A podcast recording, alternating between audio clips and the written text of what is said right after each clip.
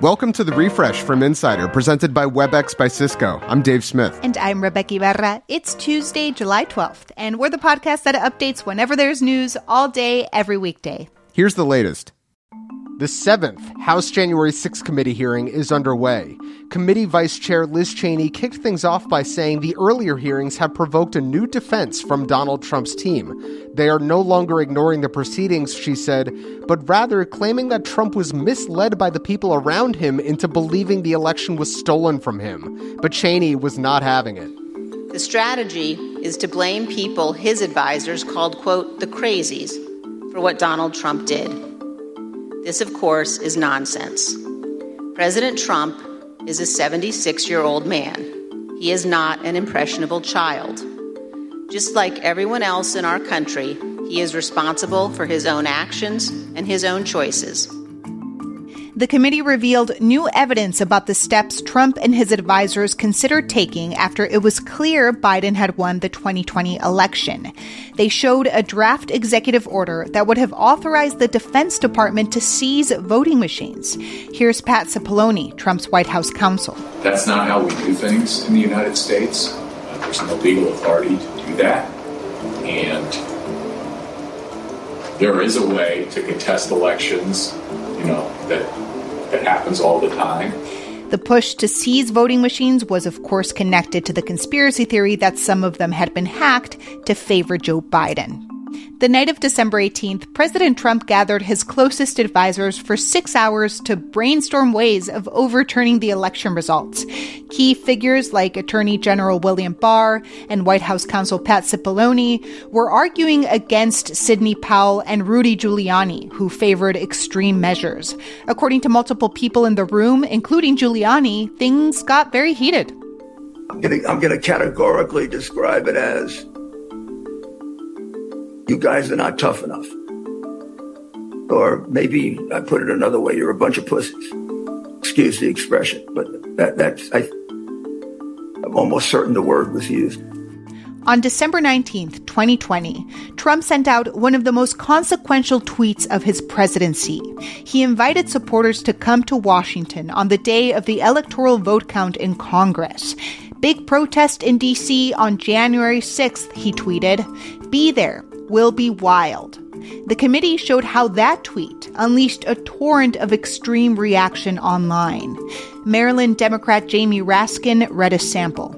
Some of the online rhetoric turned openly homicidal and white nationalist, such as, why don't we just kill them, every last Democrat, down to the last man, woman, and child? And it's time for the day of the rope.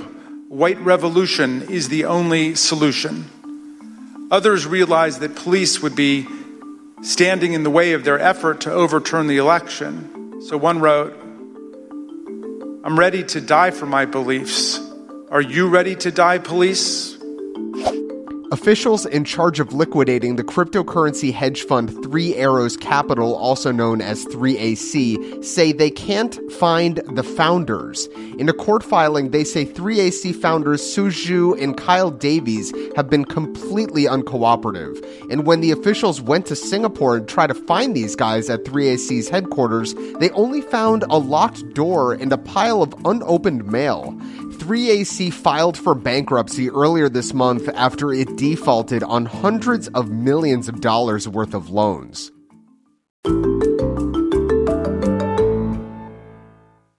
Today and every day, we're updating the refresh from Insider as news happens, so check back whenever you want to know the latest.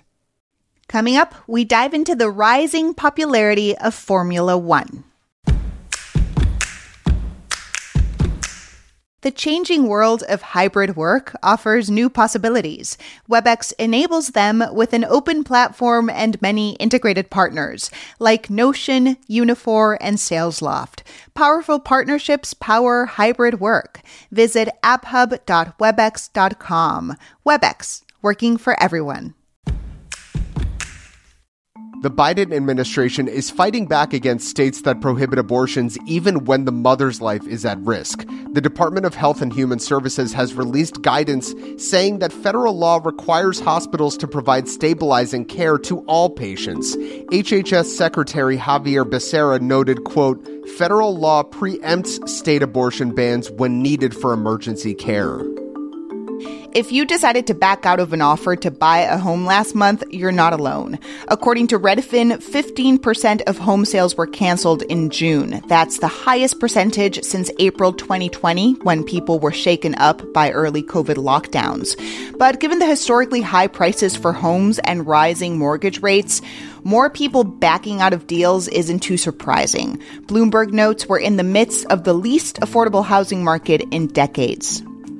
The Justice Department is looking into how the PGA Tour handled players who went off to join LIV Golf. That's the golf league that's backed by the Saudi government and has been shaking up the sport in part by luring players with hundreds of millions of dollars. Well, the PGA Tour suspended many of those players, and now the DOJ is investigating whether that means the PGA engaged in anti competitive behavior. The Wall Street Journal had the scoop. In what's sure to be a first, the city of Albuquerque will unveil statues honoring two famous, if fictional, meth dealers Breaking Bad's Walter White and Jesse Pinkman. The statues were commissioned by the series creator Vince Gilligan, who says he wants to give back to the city where the show was set and filmed. Thousands of tourists come to Albuquerque every year to visit famous sites from the show, and honestly, who won't want to take a picture with the bronze likeness of Heisenberg and Captain Cook? Not often can one say $10 billion well spent, but the first image from NASA's James Webb Space Telescope makes its price tag seem totally worth it. Seriously, go look at the image President Biden released last night. It is awesome. More photos will be released today, and we can expect regular dispatches going forward as the telescope continues to look deeper into space. Author and science vlogger Hank Green summed it up well. This is one of the coolest things that humanity has ever done, and we're all very lucky to be around to see it. Formula One racing has been getting really popular in the US, and one indicator F1 recently renewed its three year media deal with ESPN for an estimated 75 to 90 million dollars per year. The previous deal was for 5 million per year. Insider's Alanis King has a book about F1 coming out soon, and she's here to tell us what's been driving this surge in popularity. Hey, Alanis. So, first, for anyone who isn't familiar with it, what is Formula One? So, Formula One is a global racing series, and many people, if you're in America, you know about NASCAR most likely, perhaps IndyCar those are very American centric racing series. What Formula One does is it goes to countries around the world and racing circuits around the world, sometimes street races that are built on literally the streets of a city. And it races in all these different countries, including America. And the difference between Formula One and something like NASCAR is that NASCAR looks more like the cars you drive on the road. Whereas Formula One, they look a little bit like a weird spaceship. They're open yeah. wheel cars, so the wheels stick out on the side of the cars. They've got really pointy noses and huge wings on the back. And Formula One is basically a giant test of not only driver, but car. So that's why you'll see a lot of teams have these empires, right? So they'll lead for a long time because they have a really good car and also really good drivers. It's a test of both. And the biggest test of how good you are at driving that car is how you drive it against your teammate. So, not only are there rivals between teams, but there are rivals within teams because at the end of the day, the biggest competitor is your teammate. So this sport has seen a steep rise in its US viewership, which has increased about 40% since last year. I-, I, must confess, I didn't really follow the sport until I watched Formula One Drive to Survive on Netflix. So, what do you think is behind that? Yeah, so a lot of people got into Formula One through Drive to Survive.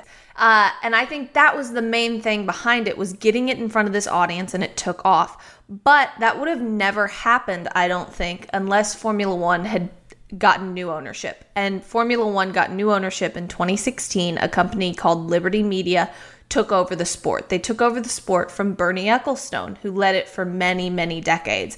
And Bernie Ecclestone was behind many surges in Formula One's popularity, really lucrative TV deals, stuff like that. But once we got into kind of the 2010s, Bernie was a little behind. He wouldn't let people use social media. He didn't want modern era media coverage, he wanted it to stay the same. When we got Bernie Ecclestone out of the way and brought Liberty Media in, we started seeing more leniency around coverage in the paddock, social media posts, videos from testing. And then this culminated in Drive to Survive, the Netflix series, which is a docu-series that follows Formula 1 pretty well, and it took off like wildfire. Everybody loved it. People love the drivers, and now they're watching it and it's fantastic.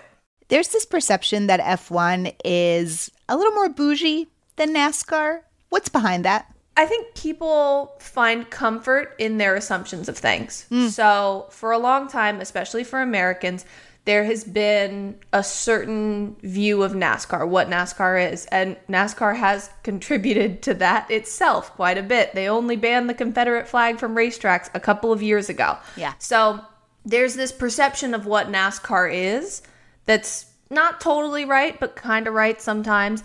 And then there's Formula One, which is for Americans a very foreign thing. So they see it as maybe more glamorous than it is and gloss it over more than other people would. But I mean, Formula One is extremely glamorous. Like, Formula One is very, very fancy.